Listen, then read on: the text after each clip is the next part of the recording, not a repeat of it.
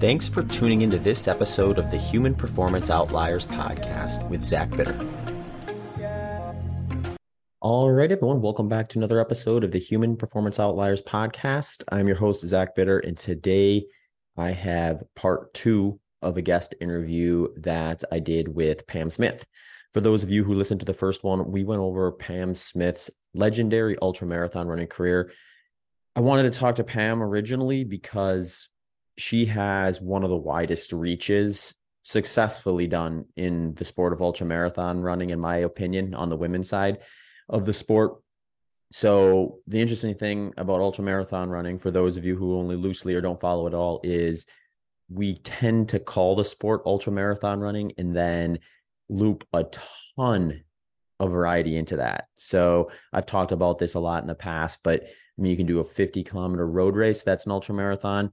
You can do a multi day 200 plus miler out on some remote trails and that's also an ultra marathoner and that's not even the extent of it all. So it does become sort of this uh this this umbrella term that refers to a lot of pretty unique disciplines that sometimes contradict one another in terms of where the skill sets that are going to make you successful on them so I'm always interested when I bump into someone or hear about someone or follow someone who has been able to really fine tune and be highly successful at a very wide variety of this discipline that we call ultra marathon running. And Pam Smith is right up there near the top with, you know, historic wins and internationally quality times and distance covered and timed events and things like that.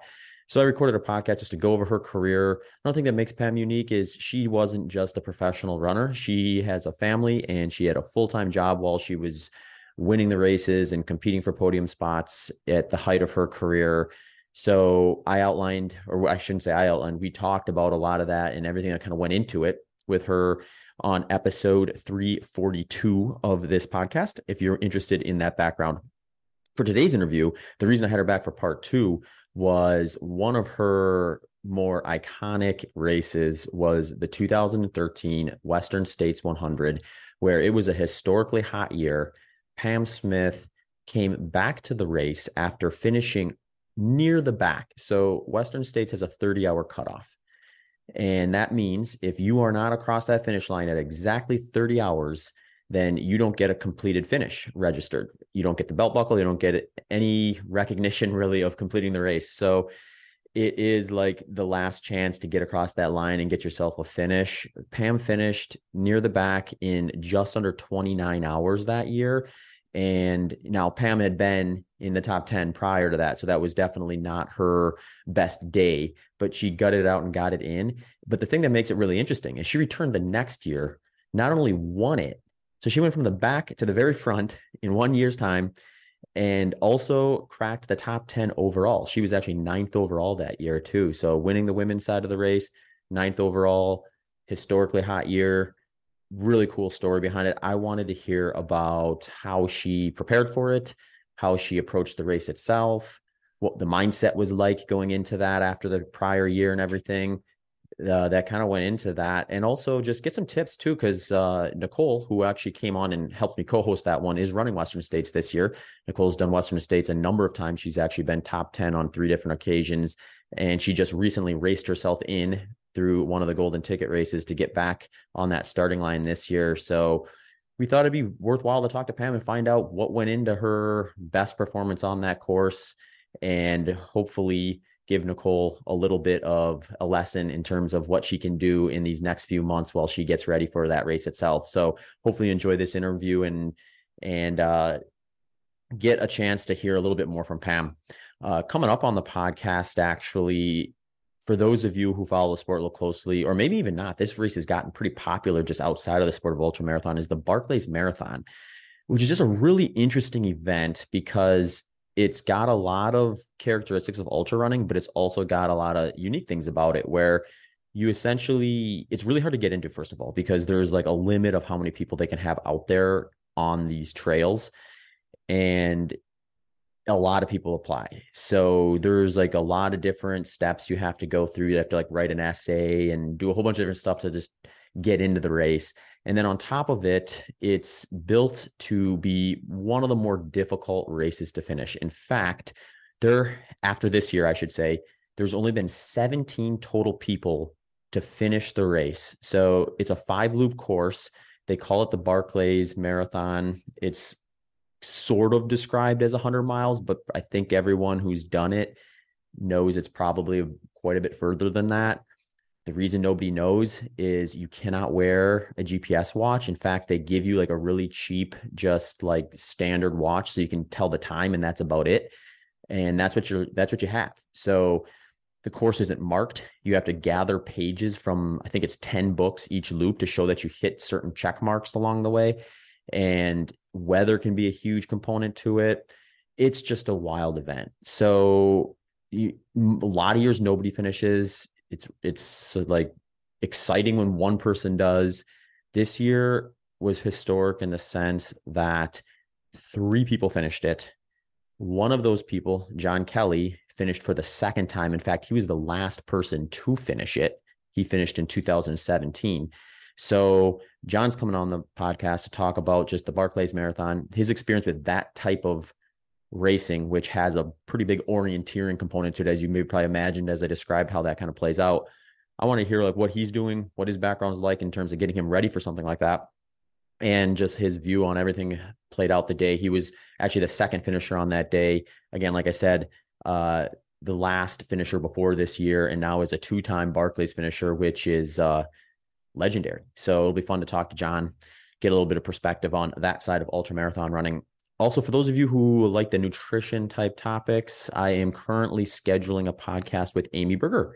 Amy's been on the podcast a long time ago. She's interesting to me in the terms that she is a dietitian and also is really knowledgeable of low carb ketogenic diets.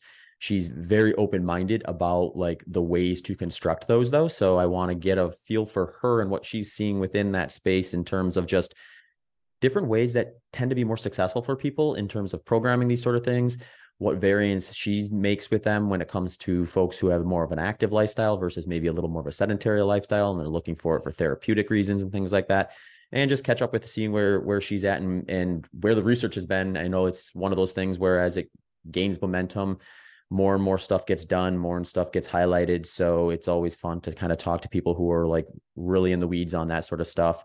Um, sort of a combination of two, the performance and nutrition side of things. This week, I'm also recording an episode with Dan Plews. I've actually mentioned that one a few episodes ago. We actually had to reschedule the recording. Uh, so it is coming. It's coming this week. So for those of you who are on the show Patreon page, you'll probably see that one pop up there at the end of this week. Uh, or early next week at the very latest. And those will be some fun ones. I want to talk to Dan about a variety of things including the most recent paper that was released about low carb performance. I did a podcast episode on that, I believe episode 341, where I kind of just went over the outline of it and then gave a few thoughts on what I think it maybe shows, doesn't show. Inevitably, all these studies have limitations because you can't answer all the questions people have in one study without, you know, an endless budget and an endless amount of time. So there's always going to be limitations. There's always going to be questions that come up after. There's always going to be things that people consider flawed or weak within it. Stuff. So I just kind of went over the details of it, talked about what I thought was interesting, talked about what I thought would maybe be an interesting next step if possible in terms of looking at that sort of a topic. Uh, but I'll be curious about Dan because Dan is uh, he's got an age group record at Kona for triathlon. He just recently won a half Ironman he uh, has a lab in New Zealand and he works with a lot of endurance athletes, including some low carbers. And he himself follows a lower carbohydrate approach to his training and racing. So I like to talk to Dan whenever it comes to low carbohydrate performance, find out what we know, what he thinks are maybe coming down uh, in terms of some new research or some new findings that he's seeing in his lab and other things like that. So that'll be a fun chat if you're interested in that sort of thing. Before we get rolling, just a couple quick announcements. If uh, you want to support the show and get the podcast early, ad free, you can do that by accessing episodes through the show's Patreon page and support the podcast. You can find links and details to joining the show's Patreon page by heading over to zachbitter.com forward slash HPO. You can also find other ways to support the show on that same URL, zachbitter.com forward slash HPO, along with the full catalog of episodes. So if you want to go back and see what episodes are available that maybe are interested you, if you're not following along uh, routinely, that's a good spot to check out the details and find out which ones you want to maybe download and throw on your your phone as you're out there working out on the weekends or in the mornings or the afternoons during the week whenever you happen to train and need a little bit of a auditory distraction from the work at hand uh, also if you are not uh, subscribed to the podcast please head over there and do that if you subscribe it'll automatically get sent to your phone and then you'll be kept up to date when new podcasts are released that also helps me grow the show great way to support along with sharing episodes you enjoy with your friends and family on social media. That goes a long way to help support the show in a non monetary way if it is something that you are interested in.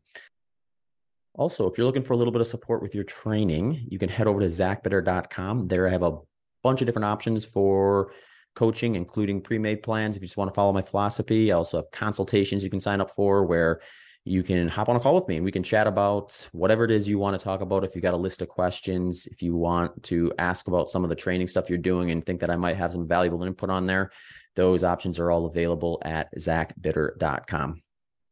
Finally, I have a group run in Austin that anyone listening to this is welcome to come to. If you happen to be in Austin, whether you live here or are visiting, we meet at 9 a.m. at Metz Park.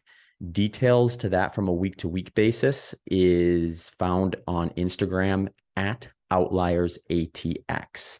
So if you want to meet up and run a few miles with me, we've got a few different options there, lots of different paces. So it is an all comers, all welcome type of a setup group run that Sunday morning. Uh, check that out if interested.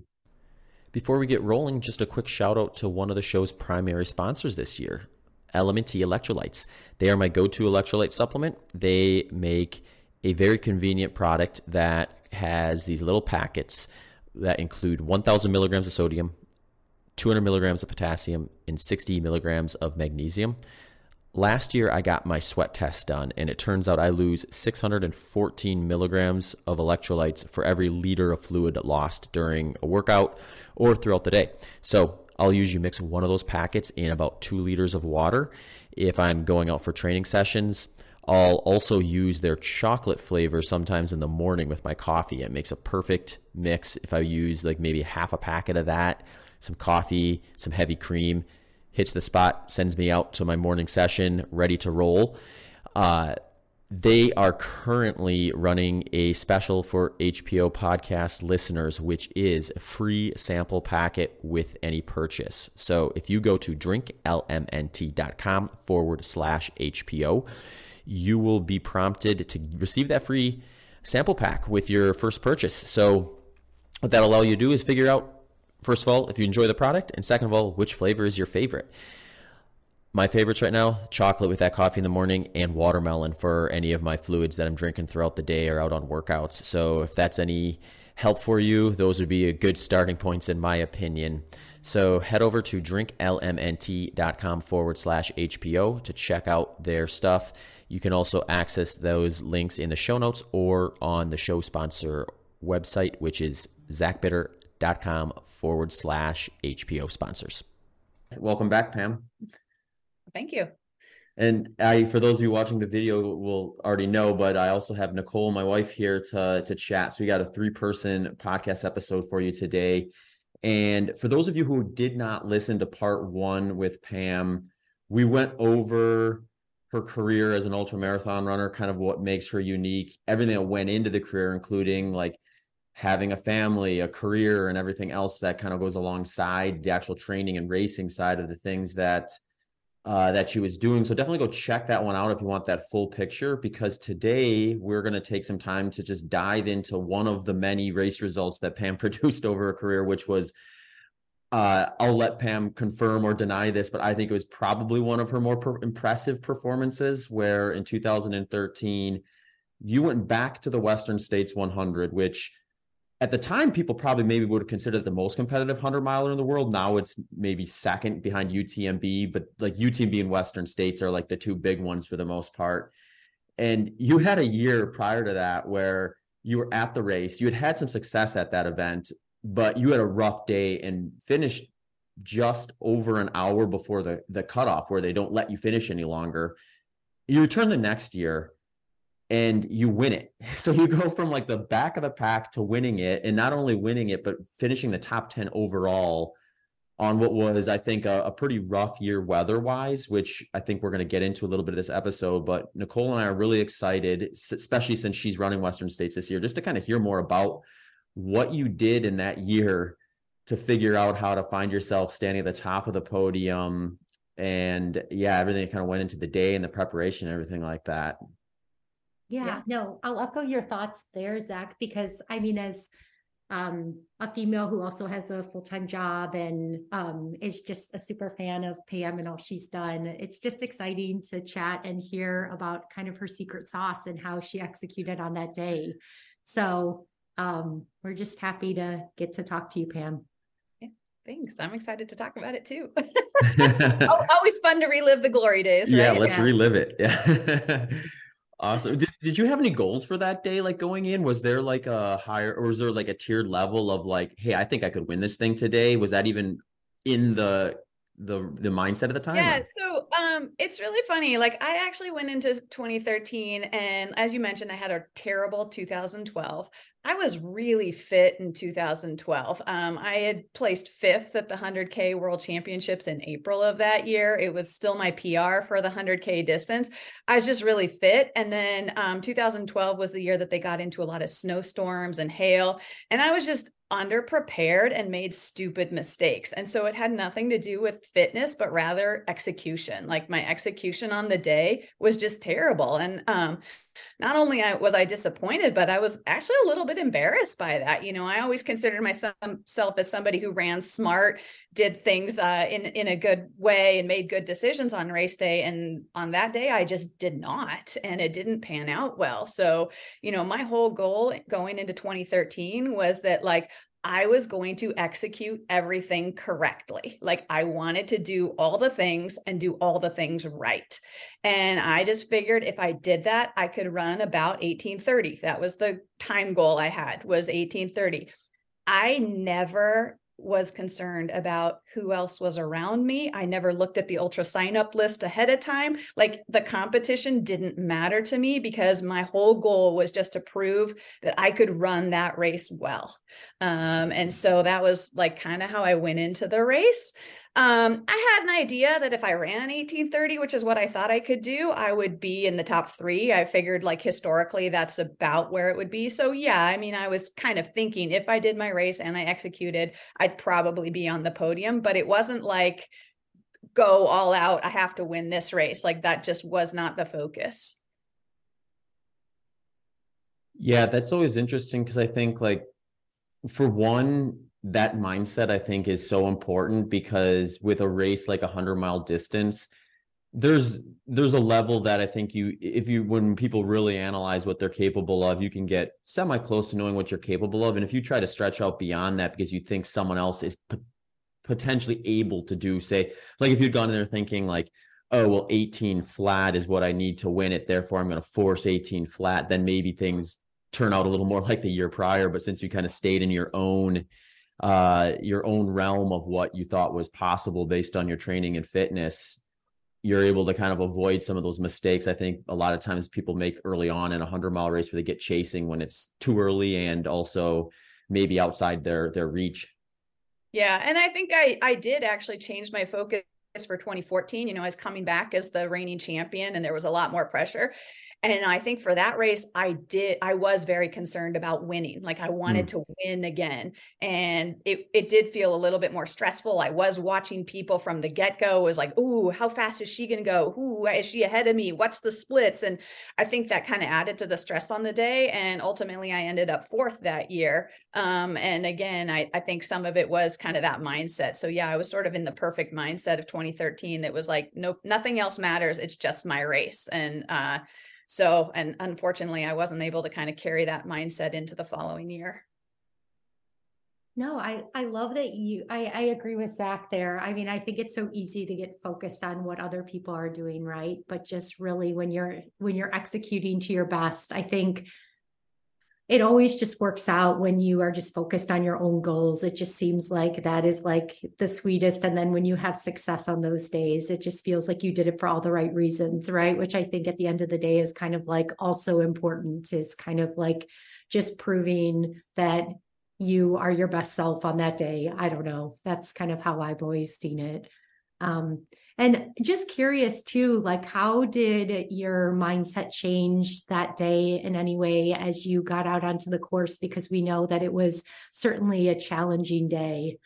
Yeah. So, I, I mean, it was going to be hot, and we knew that ahead of time um, that it was going to be a really hot day. And I, I remember uh, AJW standing at the pre race meeting and telling people, take your pace chart and throw it out the window because it's going to be too hot today. Mm-hmm. And I just was like, no, I think if I execute this okay, like I can still run about the time that I was hoping to run.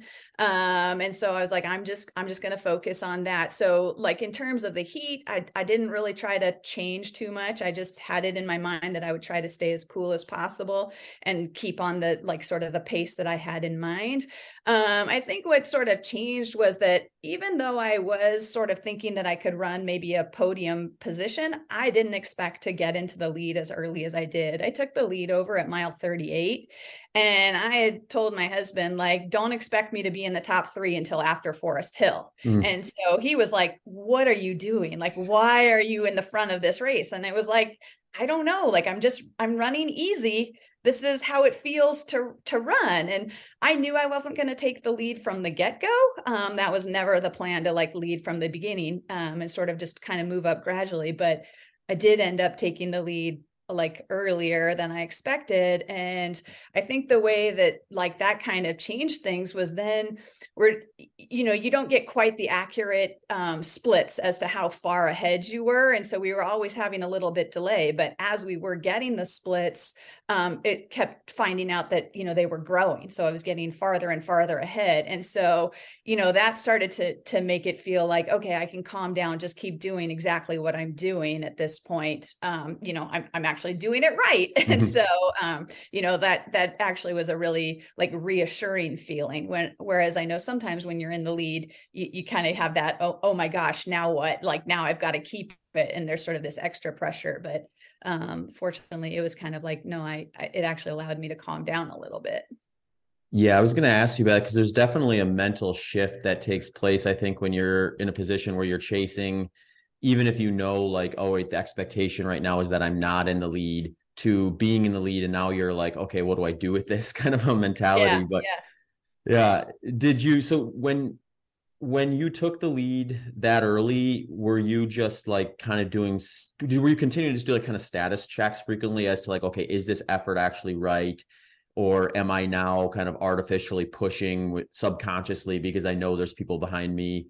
Uh, how did that kind of play out yeah, no, um, for sure. And I, I always uh, use the mantra: check yourself before you wreck yourself. Mm-hmm. You know, you you got to like kind of be checking in and early on and being very honest about like, is the pace that you're running early going to be something that you can run late? And you know, it still felt really easy to me. The one thing that that did throw me off is um, I, I actually had chugged a big Ensure at Robinson Flat, and mm. like two miles outside of Robinson Flat, I just totally puked everything. And I think it was just because it was a little bit warm and it wasn't sitting in my stomach really well. And I um, was not a person who usually threw up in races, so that took me kind of as a shock. It was like, uh oh, like what's happening? And the funny thing was, is though once I threw up, like I felt immediately better. And all of a sudden I felt so light. And then like a couple miles after that, I passed Joelle Vaught and actually took took the lead. And it was like, oh, I, I just feel light and like this is easy right now. So um yeah, it it it it, just kind of happened naturally and it didn't seem like okay i've got to i've got to push this. And i actually was planning to run with joelle for a little bit and then she was like okay go ahead go ahead i'll see you later or something like that and i was like oh okay and so um, no i didn't feel like it was really like straining to take over and stay in the lead when it first happened. Yeah no it sounds like you're having one of those days where it's just like you in the back of your mind you kind of know like that you have you have some tools you can work with because of how things are playing out and even if they're i don't want to call them mistakes but when you have days where you feel like that it's almost like things that would present themselves as a mistake in hindsight on lesser years or or worse races just don't end up creating problems for you down the road. So you kind of find yourself in a position where like you know i think with 100 miles you're always presented with choices to make and then it's like how many times can you make the right choice versus the wrong choice? And then the days that go really well tend to be the ones that you made the right choice more often than not. Yeah. but then you have days like it sounds like you had at western states where let's say there's three options and all three of them probably work for you that day. So you're just kind of going with with it and and, and rolling uh into the lead pretty early yeah. And I mean, I never had the split where you look at it and go like, wow, she just destroyed that section, whatever. Mm-hmm. But I also never had the split where it was like, ooh, she had a low during that. It was just very consistent effort throughout the entire day. Mm-hmm. What was it like going through Forest Hill in the lead? Because you were you had been in the lead for a while at that point. You had gone through the canyon section, which is like a spot I think people are usually very tuned into as it can be a spot that sort of chews people up a bit, especially when it's warm. You're coming into Forest Hill, which is one of the more populated aid stations traditionally yeah. in the lead. What was your thought process at that point? I mean, that was that was super exciting just because you know there is kind of the crowd and they're cheering. So you get to sort of soak up that that, that time and kind of the the uh you know, everybody getting excited for you. But it was actually extra special for me because my kids actually came out and were at Forest Hill. So uh like I got to, you know, kind of hug them, give them a little kiss and everything and see them there. And and that was kind of fun to be like, hey, you know, like my family's out here they get to see me doing this they they see me leading this and um you know i just it just kind of felt like you know i got to share that with them a little bit and and then have them there and then also get the energy and and sort of the motivation from them being there as well. Yeah well and for them too because they see you from a whole different angle than any of us watching you as a fan because it's like to them you're their mom you're, you're their mom you're also like you know, making their lunches and things like that. Yeah, yeah. and, and oh no, they think this is crazy. They're like, why is she out there doing that? yeah. Well, I think also like for them, probably long term, it probably gives them that like, you know, I think I think as a kid you take away things from what your parents do, right? I mean, it's like that element of persistence, like not giving up, like working hard. I think, you know, kids do emulate all of that from their parents. And so I'm sure, like in the back of your mind, it's like, okay, I'm out doing this long race, but I think they're probably taking away a lot of good qualities, which is pretty cool. Yeah, yeah, I hope so. yeah. Well, you have great kids, Pam. So I'm sure it it all worked. It all um, clearly they were emulating you. Yeah. um, I want to talk a bit about just like the logistics of kind of both the race itself as well as the preparation for it because you know obviously you won the race so things went well to to, to a large degree in the preparation phase and then the race execution itself. But when i talk about western states with some of my coaching clients who do that race i usually start with saying oh, well think of western states as kind of three unique 50ks where like you're kind of in a situation where there's enough variance from one section to the next that if you're really really good at one type of running and maybe worse at another you've got to be aware of that and make sure you're not overextending in the spots where you're going to have some weaknesses or you know leaving something on the table during your strength sessions or strength areas and things like that. Just know like what is going to work for you at the individual level with that kind of unique build out versus like someone who maybe has the opposite set of strengths and weaknesses. Uh, when you decided to do well, first of all, I should ask, how did you get back into Western States? Because obviously you didn't race back the year before, but uh no, so I went to Run Rabbit Run, which at the time was a golden ticket race. Oh. And I um said that I was going to give myself one shot to get in. Mm-hmm. Um, and I wasn't gonna ask for any favors or any sponsorships or anything. I was going to go to one race, and if it was meant to be, it was meant to be. And I ended up winning Run Rabbit Run and got the golden ticket. So then that's how I got in. So I was like, okay, it's meant to be. That that was kind of the sign that like I I should go back to Western states.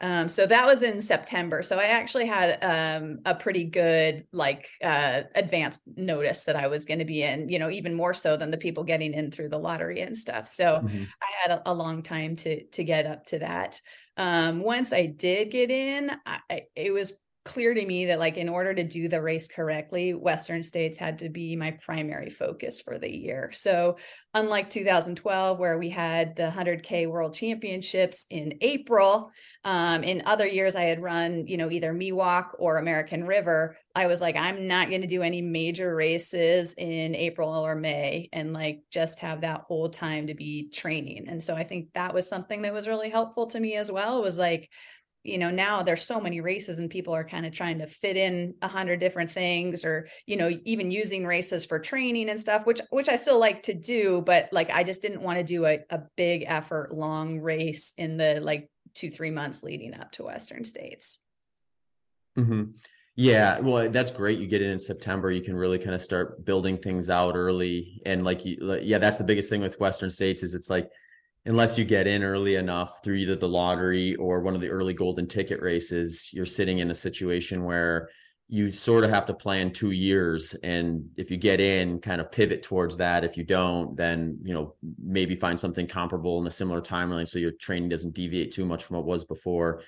Uh, when did you say like okay this is or did you i should even say like did you say like okay this is western states starts now preparation for it. Was that after the new year at some point or were you already starting to put things in place as at the end of 2012 yeah, um, right about the new year was about right. Um, I did run Desert Solstice um, in 2012, and um, so I kind of took some downtime after that for a couple of weeks, and then you know the holiday season and everything, and so kind of coming back New Year's and I've never been a streak runner. I've always felt like I need to take a day off whenever I need a day off. And I haven't wanted to have that obligation or pressure. But I started on January 1st and I was like, I'm just going to run at least three miles a day for as long as it feels right. And I, you know, and so that kind of kicked things off. And I was like, I just need to get into the habit of running every single day and the mindset that like I'm going to be training hard pretty much every single day. And so I, I mean, I only made it 78 days, which is not uh, impressive in terms of streak uh, stuff, but I did, I think, put me in that mindset of like,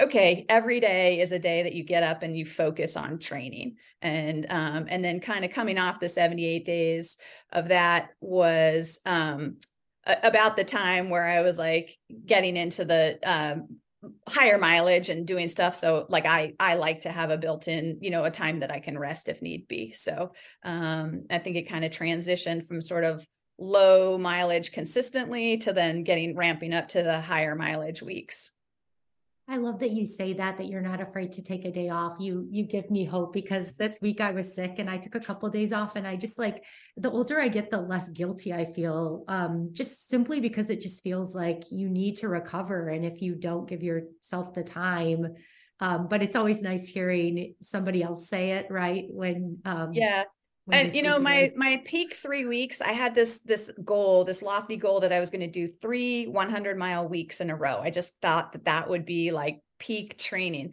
and i made it the first 20 days and i had the final sunday i had 13 miles to go so i was at 287 miles for 20 days and i got up and i was like I do not feel right. I don't mm. want to run.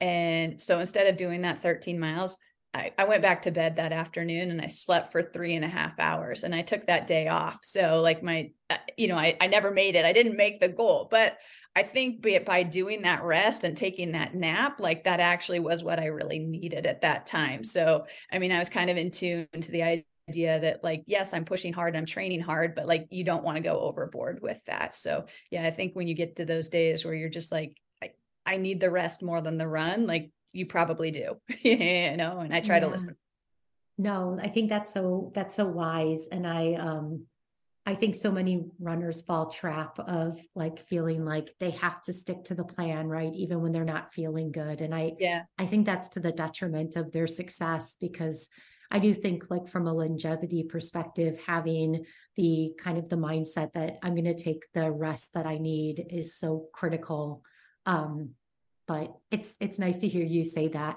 Did you have any specific workouts that you relied on that you felt like were kind of confidence builders? Yeah, so I, I like to do one workout on the treadmill, and um, I just do three quarters of a mile at 10% grade, and it's only at 10 um, 10 minute mile pace. So it's it's not like you're busting it, but I try to do five of those uh, with like a quarter mile just rest in between them.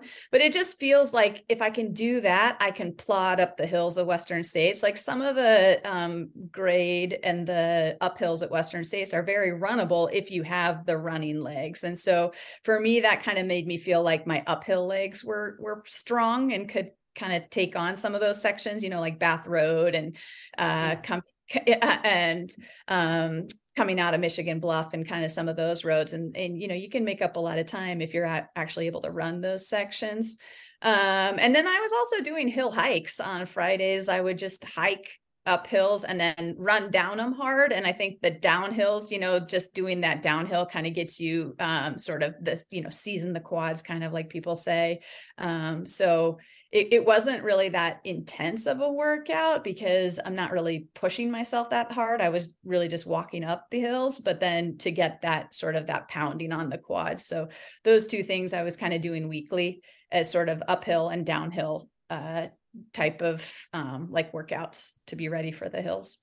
So Nicole, you've got two options now to build into your plan. One is the treadmill, which is yeah. a quarter mile away and the other is Hill of Life. You can hike up that and run down and get that eccentric downhill yeah. and that good hiking up at that spot or somewhere similar to that. I think those are. Yeah, I mean, I live I live in Salem, and so like it's 250 feet elevation, and so like the hill that I was hiking was only a half mile long. It's not like on a weekly yeah. basis I could get to the mountains. I was trying to mm-hmm. do that on the weekends, but you know my daily stuff was not on gnarly terrain, and that's why for me I had to you know employ the treadmill and employ just this little half mile hill in town kind of thing. And I think it gains 350 feet and half a mile or something. It's not anything that's and it's paved. It's not it's not a crazy hill or anything but like just finding the things the tools that you can and using them um, you know you can get pretty far with that if you're creative. Yeah. No i think that's helpful and that's kind of something that i feel like is consistent with kind of where we live here in austin. It's we have some you know decent rolling hills but it's definitely not no um, three mile climb there's, yeah. not, there's not really the mountainous terrain um, but i can just picture our little pup mini running down the hill of life dragging me along so i'm sure that will be great for um for me. For She's the one who wins in this big yeah. time, one way or the other. Yes. She's yeah. like, don't go to the treadmill. What are you talking about? Yeah. she is like a built-in um, running partner who I I can't tell you how much the little dog loves to run. So oh, that's awesome. Yeah. Pam, I'm I'm curious too about just the the kind of the trajectory throughout the new year through the race itself. I know you mentioned the treadmill workout and then the the hill workout stuff that were kind of some cornerstone ones that you were doing around. Were you doing anything unique with like intensity based workouts in terms of like an order of which you did them? Um, I know like within ultra running, I mean, personally, I think with ultra running, like when you get into the hundred mile distance, it's like, it's it's just a unique experience given how low intensity it is relative like olympic distance stuff. There's probably multiple pathways that are going to get you there in a lot of cases but one of those that I've leaned on a fair bit, and I know others have in the past, has been kind of moving uh, some workouts that you'd maybe consider important but less specific to the intensity that you'd be doing on race day earlier in the plan, so that when you get to that kind of final phase, you can kind of push your training load towards more like it sounds like you were doing with those higher volume weeks at the end of it and kind of have that space to be able to do more race specific type intensities as you get closer to it were you working on anything like that or did you come into that training plan with a lot of speed work because of world 100ks a year before and thought i can lean on that or what was your kind of mindset around that yeah. So you mentioned how you broke Western States up into 350Ks. And I kind of, when I was doing my training, broke it up more into the components. And, you know, the first component being it's 100 miles, you know, that's, mm-hmm. a, that's a long way to go in the endurance component. And then, of course, the hill component, which I sort of already addressed. And then kind of the management and the extras, you know, like the weather, the eating, uh, altitude, those kind of things. So those were sort of my three focus points when I was training for the 100 miles and like just getting to that for me the main goal was amassing fitness. Just like you if you're fit and you have a lot of endurance you're going to do well at 100 miles. You know that was kind mm-hmm. of kind of my mindset going in with that. So i actually was doing um, mondays track workouts with um, marathon group you know and they're just road and I did whatever they did and I didn't make it specific to my race or whatever, but it was kind of this idea that if I'm getting fitter, if I'm getting faster, if my recovery is getting better, all of that is going to help me in the end when I get to 100 miles. And so it was kind of just this like goal for, for general fitness. And so, yeah, I was doing some like marathon type track workouts. And then I, I didn't, I'm not a back to back person. Like I don't do back to back long runs. I was doing a long run on Saturdays. And then I would do on Wednesdays what I would call a midweek medium. And so something like in the 12 to 15 mile range. And I would usually do a couple of miles of tempo in there just to kind of boost the sort of the bang for my buck in that in that workout um, to get a little bit more uh, in, endurance out of it. Nicole's grinning from ear to ear right now because she joins a, a, road running group uh, a couple times a week, and one of those days is a workout day where they're typically doing something in preparation for like half or full marathon type yeah. stuff. So, yeah, it, it's it's funny because like one thing I think we learned over the pandemic about Nicole was for her to just kind of uh, not focus on the part of ultra running that I think catches everyone's eye at first. Like, oh, I'm running 100 miles. I got to just get out there and run all the time. I got to do like countless hours, big weekends, the whole the whole kind of like go big or go home type of mentality, and really realized that like speed work for a good chunk of the early phase of her training really did put her in a position where when we do get to the point where like say you're six weeks out from the race now maybe we get out on the course and do some longer efforts and lean a little more into volume uh, just so you feel confident and you can really feel the pacing and everything like that and work on the nutrition and work on like what gear you're going to use and all that stuff.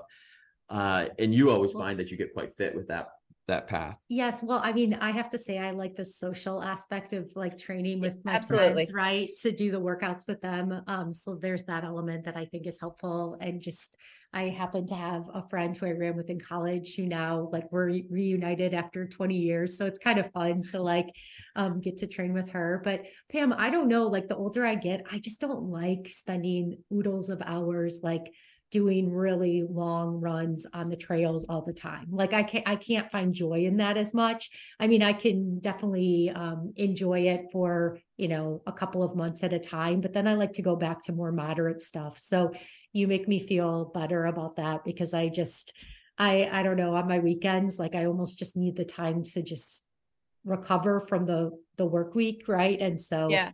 that that makes me feel better well, and I've never done a training run longer than 30 miles. Like yeah, I've done some adventure run, like sometimes I'll fit the adventure runs in, or you get a race for 50 miles or something like yeah. that to, to, have the, the ones in there. But to me, I feel like I get everything I need out of 30 miles. You know, I can practice my eating, I can have the fitness, whatever. And I don't need to slog it out for 40 or 50 to to feel that. I just feel like I get more tired from that and more mentally drained from that. So that, um, I wasn't like the happy. person that, you know, you power to you if people are doing that, but like I didn't feel like that was a necessary part of my training to just just do like an all day 50 miler or whatever.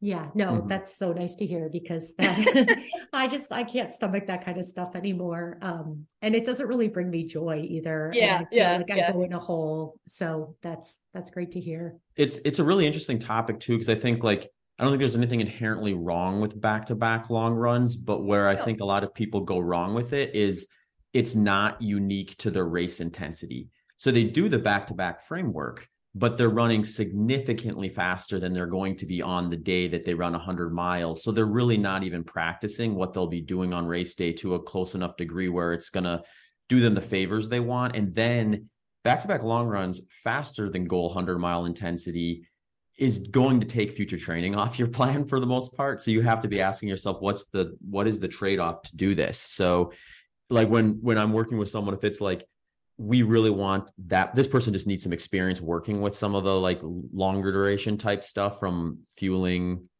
gear just knowing on that second day they can go out and cover some ground or some time on feet just to confirm in their mind okay i can wrap my head around this. Cool but if they're out there running four or five minutes per mile faster than they're going to average on race day we're missing out on something down the road in most cases there. So it's like if that person isn't going to be able to hold back and do it like that, then it's like they're much better off doing just a typical, probably marathon long run style and kind of carrying on that way and accumulating that training load over the course of their plan versus sacrificing future training. Yeah. No, not I'm not speaking out against back to backs as something that people yeah. should do, but it just didn't work for me. You know, I had a mm-hmm. family mm-hmm. and to to sacrifice right. both weekend days was just not something that I could do and feel good about. Like so Sundays. And because I was like I said doing this marathon track stuff, we were doing that on Mondays. if I did that on uh you know, if I did back to backs, then I I would I wouldn't make it through the track workout. So Sunday was mm-hmm. just a really good day for me to take off. Like that was my rest day or at least a very easy day for me. It left me sort of um, kind of recovered to start the new week. And it also gave me a time to like hang out with family and, and mm-hmm. be able to do that. Um, but, you know, kind of like what you're saying about, you know, new people, if they need the, the second day to kind of give them confidence, like I truly believe in that. Like the training that you need is the training that gives you the confidence to feel like you have the training you need, you know? And so, like, for me, I just knew that like going through a 30 miler, doing all of the eating stuff like when your stomach starts to turn at you know 20 miles or you hate a gel after five or six hours but you have to force yourself to eat something like that was easier for me to practice in one long run rather than like having the reset of the next day where you know mm-hmm. your stomach is better your outfit is better you're not sweaty anymore you're not hot anymore and so it was kind of like all of the like uh, additional things of ultra running were easier to practice or or better to practice in one long run. And so that's that's for me like between that and my family like that's kind of how it boiled down to me. I think some people like the back to backs and yeah. that gives them the confidence and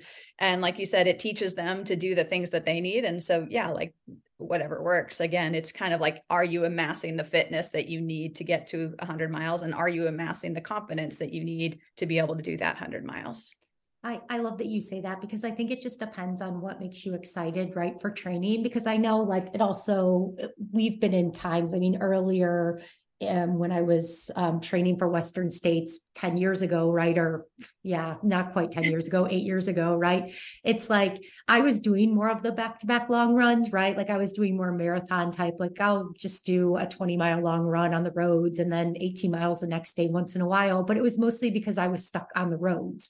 I didn't have access to trail in Dallas and things like that.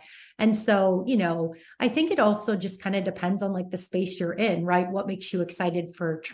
So I love that you say that because I think you can evolve a lot as a person over time. And with that, it's your running probably evolves as as as well, right? Like what makes you excited to get out there and be prepared.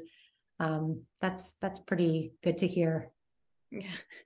Yeah, it's such a great point too, because I think like what you highlighted there is like so much of this is somewhat irrelevant if you don't start with what do you actually have available that's sustainable within the context of your lifestyle.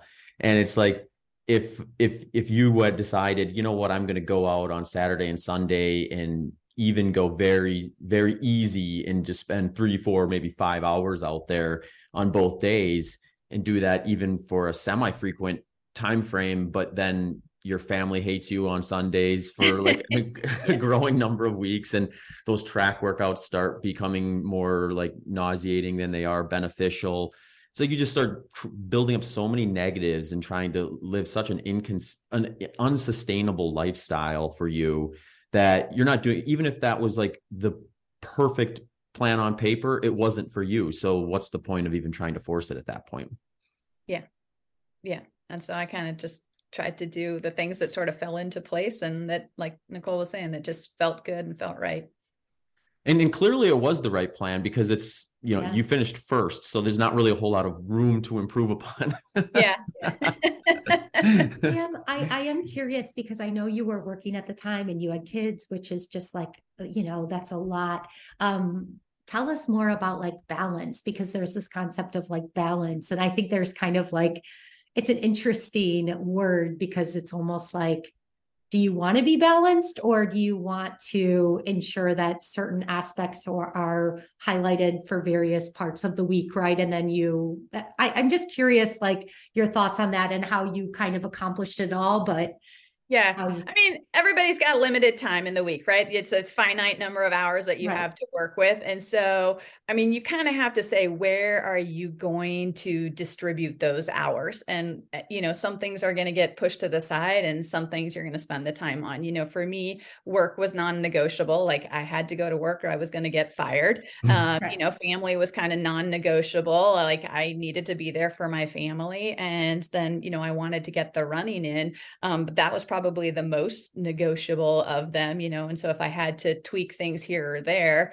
like that was sort of my hobby or or whatever, you know, voluntary thing. So um, that was a little bit sometimes like I would say I'd have to alter or tweak things, but um, you know, and everything else for me kind of got pushed off. Like I wasn't a TV watcher. I read way fewer books than I would like to admit. You know, I didn't socialize with a lot of stuff. I didn't go see movies. And those were the things that I didn't, you know, I didn't have time for on my schedule. So um, you, you know, you can't you can't balance everything, right? Some of the things have to get kind of pushed off and you have to acknowledge that. Um, but the biggest thing for me, I think, to get the running in to make sure that I didn't have to sacrifice the training I had to get up early. Like I was an early person and I had to get up um, pretty much every workday I would get up at at 420 and be out the door and be running by 5 5 a.m. Um, and just get it done before work. I wasn't a twice a day person. Um, for me, again, it was like I needed to get the run done, and I just didn't have the time to commit to doing something in the evening because the evening hours was like when I needed to spend the time with with family, um, and I didn't really have time at lunch at work to you know get a lunch run in or something. So I just tried to get you know one solid workout in in the morning, check it off the list as first thing in the morning, and then kind of be done with it and have the rest of my day sort of dedicated to work and family. And then, like I said, you know, Sundays I really tried to focus on on doing something. Like after my long run on Saturday, I pretty much could do, you know, whatever I wanted with the family. I might do a little easy run on Sunday, but nothing that took an extraordinary amount of time away or like really prevented us from doing something together. So yeah, it's interesting to hear you explain that because I think it's just an interesting mindset where it's like you you you listed some of the things that you sacrificed in order to make this happen. And you know there's two major things that just weren't even options on the table. So that left room for your training preparation but it came at the cost of a lot of your other hobbies and interests yeah. that, that you know like it's one of those things where it's like you pick a block of time in life. Like i'm going to really focus on this goal at western states for this few months and i'm going to put these other things on the back burner for now and obviously come back to them later so there is a light at the end of the tunnel, but you also have this like very finely developed schedule where, you know, when that alarm clock goes off at 420 in the morning, in your mindset, it's not like, uh, you know what? Maybe I should push this to the afternoon, or maybe I should just sleep in a little bit and then, you know, you start my day an hour later. It was like, it's now where it's not happening.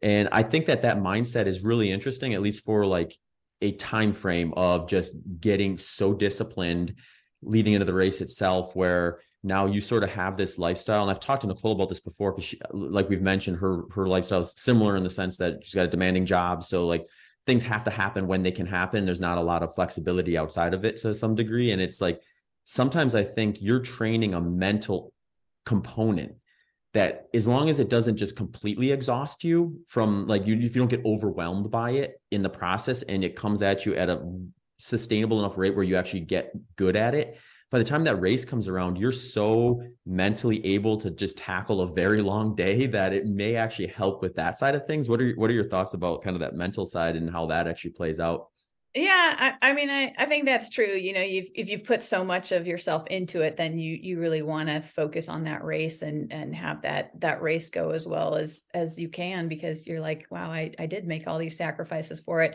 The other thing I find is kind of the mental side is, you know, a lot of people say they hate tapering, and like by the time I get to the taper, I'm like, oh, hallelujah, like, movies. like, I don't have to get up at 4:30 this morning. I can get up at 5:30 because I'm only running four miles or whatever it is. So like.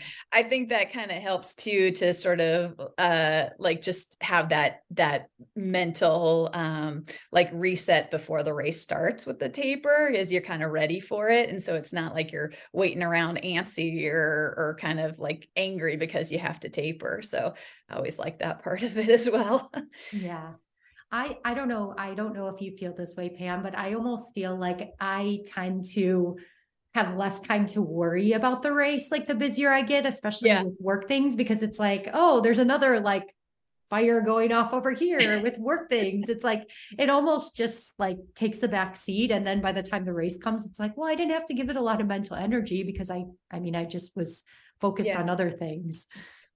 But I think what you said, Zach, about like not having the choice, like that in a lot of ways made it easier. Cause like you said, it was like, I'm going to get up and run or I'm not going to run. And so there is no choice. It's like, if I want to do the training, I have to do it. And I actually am struggling more now that I'm basically not working to get all my runs in. Cause it's like, just like you said, oh, should I get up? Should I do it in the afternoon? Should I go a little later? Oh, I don't have friends to run with. And you, you kind of like start bargaining with yourself and it's like, well, mm-hmm. I don't really have to do 10 today. I could just do six today. And, you know, for, for Western states, it was kind of like, nope, I'm going to get up. I'm going to do 10. And that's, that's the end of it. Like there's no, there's no question and stuff. And so in some ways that actually takes less mental energy as well, because it's like the decisions are already laid out for you. Mm-hmm.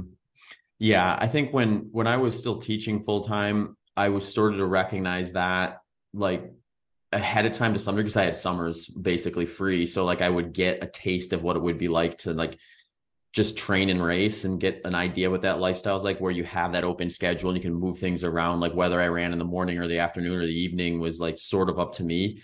And one thing I recognized from that was like I need to if if there aren't firm like the parameters in place, you need to put them there to some yeah. degree at least. Uh, or you're going to end up like what you were saying, just saying, oh, you know, well, I can just push this, and then it either doesn't happen or happens at like a diminished quality or something like that because you just decided to do it at a time that just ended up not being the right time to do it. And yeah, and then when I ended up stepping away from teaching and building my own business, it was like that was another transition where it's like I had this like semi flexible schedule where I can still like I can move things around a lot easier than I could when I was teaching, but I still definitely need to have some structure that I hold myself accountable to in order to make sure that there's a semblance of that. Like, here's the window of time you have to train. If you pass up on this window, it's off the table. So you have that little bit of sense of urgency to make sure you're kind of staying organized and on task and all that stuff. And it's it's a good message, I think, to hear. yeah.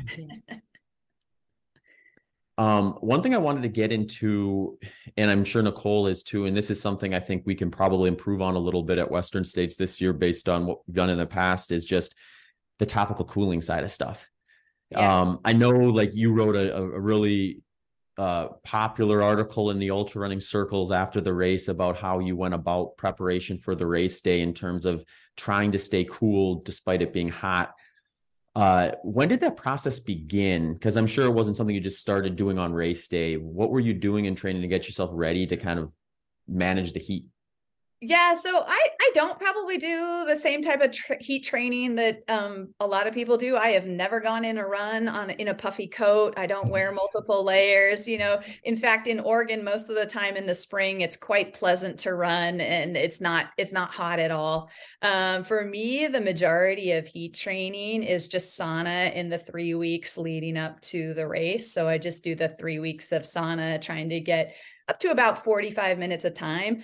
I do all passive sauna training. You know, some people do the active, like you're doing jumping jacks or jogging, or that's the same thing as going for a run in a puffy coat. And for me, like I felt like my workouts were better if I just could run them at the temperature that I was most comfortable at. Like I didn't want to sacrifice a workout, you know, running at 110 degrees in a puffy coat. Um, I just felt like I couldn't run that well. And so I would just get my body temperature up, from the run and then go straight to the sauna and just sit in the sauna for you know as long as I could handle it and kind of read stupid magazines or whatever you know People magazine was a favorite because you didn't have to concentrate on it.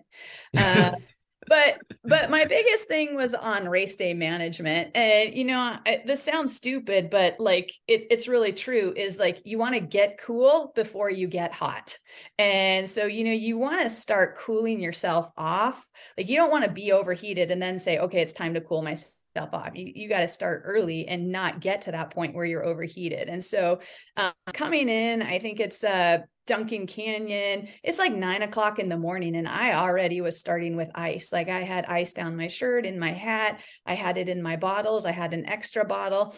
Um, I I froze most of my bottles the night before, so I had frozen bottles that I could put in my pack, and or like half frozen bottles. And so like the cold ice against my chest while I was carrying water um, was also a cooling agent. Um, and then every single water stop was like get in and um and then uh you know get don't just get wet like get cool. Like make sure you're in the water till you're cool and you know you really feel like okay now i'm i'm a little chilled and then you're getting out because that's what's bringing your body temperature down. You know a little splash of water here and there isn't going to do anything. Um, and then i ran with a huge ice bandana and i put it in front. A lot of people i know tie it and put it behind their back um, but for me i put it in front and i just tucked it under the strap of my vest and because then it was on my heart and the heart is where mm. all your blood is going through and so it was cooling my blood as it was you know sitting on my heart there sitting on my chest. So i felt like that was um like more significant cooling um and so and then you know i, I guess the, the sort of the more infamous one is the cotton t-shirt. I, I did wear the cotton t-shirt. Um i knew i wanted to be as wet as possible for as long as possible. And the whole reason that people have gotten away from cotton is because cotton holds so much water. It holds your sweat in. But to me it was like on race day that was going to be a benefit. I wanted it to hold as much water as possible. I wanted it to stay really wet. And you know, I had a lot of people after the race that told me things like, you were the wettest person out there. You all, never looked dry. You always were soaking. You looked like a drowned rat, you know, all, all the things. And I think you're starting to see that more and more. I think mm-hmm. people are embracing that at Western states. But back 10 years ago, like, I, I, I mean, I, I kind of think that I was sort of like leading the mo the movement in getting like just soaking wet and staying soaking wet for the entire race. And unfortunately, to manage the heat, that's kind of what you have to do is just be really wet and really cool for as long as possible. Yeah, I mean, you were the first person I heard actually make that like a focal point. You know, you get whether people were doing it or not, it's like they weren't highlighting it as a piece to their puzzle to the degree that I think you did. And I found that interesting. And you're right. I think now, 10 years later, we're seeing companies build products specifically for i mean you built all your stuff to do that yeah, like the yeah, ice yeah, bandana no I, I sewed my bandana i sewed a, a, pouch in my sports bra i did all kinds of silly things but yes now there's products for that yeah yeah. So it's like, I wonder, and I actually wonder about the trajectory of that too, because I think there's still a lot of growth with that where you can get like real form fitting, like articles of clothing that are just very, very convenient to either, and maybe it's not even ice at some point where it's something that can maintain a coolness for longer that um, is built right into something. And it's just, yeah, who knows where that'll go if the demand for it gets to, to a point where um, people are winning or losing races based on it. yeah well I, I do think that uh, to some degree they will be only because i think staying cool and keeping your body mm-hmm. temperature down is going to be a way to maximize performance so yeah i mean somebody who's overheating is not going to be able to give their best mm-hmm. but yeah I, I, mean like you said 10 years ago i mean i watched people go into the aid station and i commented on this after the race too like people would go in they'd grab one sponge go like and there'd be like five drops of water fall on them and then they'd run out yeah. And I was like taking a bath in the sponge buckets. I was like, you know, like bathing around, mm-hmm. getting it all over me and stuff. And I'd be like, how are these people going with like one sponge of water? And so I do think, yeah, now there's kind of like the dunk, the dunk method. And I think that's a, a good start, but you know, also um, using the ice and and sort of like other cooling ways to stay as cool as possible um, is kind of going to help, especially on the hot years. And 2013 was one of the hottest, you know, so uh, it, it was particularly important then. Mm-hmm. Did you, were the creeks were full that year? Or? Yeah. I mean, there was, yeah, there were places that you could definitely get in the water. Um, you know, I know when you go down like uh, Cal Street, whatever, there's like a little like kind of well that's all like yeah. got like got moss and other grime in that and I stuck my head in that, you know, like you, yeah. it's probably not the most sanitary thing to do, but like it worked in terms of staying cool. yeah, I'll deal with this virus on Monday. yeah. I that's awesome. Nicole, what do you what are your thoughts about topical cooling oh, or no. heat I, management? mean, I appreciate hearing all of Pam's tricks. I mean, I think um, I've been fortunate to receive some of the support from others like Meredith, who's close to Pam, who's probably learned all the tricks in, in you, but I definitely have a lot that I could do better. So I could also um, be better at carrying bottles into the canyons and things like that. So I have a lot that I could improve upon. So yeah, I mean, t- you talked about carrying the bottle. So I had a pack that I was Mm-hmm. drinking mm-hmm. from, but I actually carried an extra bottle um, that was start, you know, had some ice in it because one, cooling on your hands helps you to feel cooler. You also have a lot yeah. of blood that comes through your hands, so that was a, another way to, you know, just by carrying cold bottles helps you to cool off. But then I had that extra bottle that I would use as a, just as a head bottle. And so I'd have the extra water that when you're halfway up to Robinson Flat and you're baking in the sun, you know, you had an extra bottle that you could pour over your head. Um, and I would fill that bottle up with at streams and stuff and carry it. And so a couple miles down the road, I could still get myself wet even when I wasn't near a creek. No, I love that you say that. For me, it's like thinking, it's like maybe I'll carry more of a pack this time and really just pack it with ice, even because I just um, definitely good to be thinking through all of this. There, there's a funny Nicole Western State story around this topic, which is why I always prod her about it. Where there was one year I was crewing and pacing for her, and we would had have been at 38 mile 38. You were going to head into the canyons and like I was living in just outside of Sacramento at the time, so I'd hang out with all the like Auburn, Western States folks, and they'd have all the stories and all the you got to do this, got to do that. You know, they had it on lockdown, so they would always tell me, "You do not go into the canyons without two bottles." At no point, it's like that's a death wish to go into the canyon without two bottles. So I'm convinced, I'm like, okay, make sure Nicole goes into the canyons with two bottles. Nicole hates two bottles. I just so she goes into the aid station and she goes in the aid station. I've got the bottles ready. And I'm like, I, I, finally convinced her, I'm like, take the second bottle. So she's like, okay, fine, I'll take it. She grabs the bottle, turns around to go out the aid station, gets about four feet away from me, drops the second bottle and just takes off. and, and I look over at one of the guys who's at the aid station who happened to be one of the people from Auburn that was telling me that. And he just looks at me, he's like, well, you tried.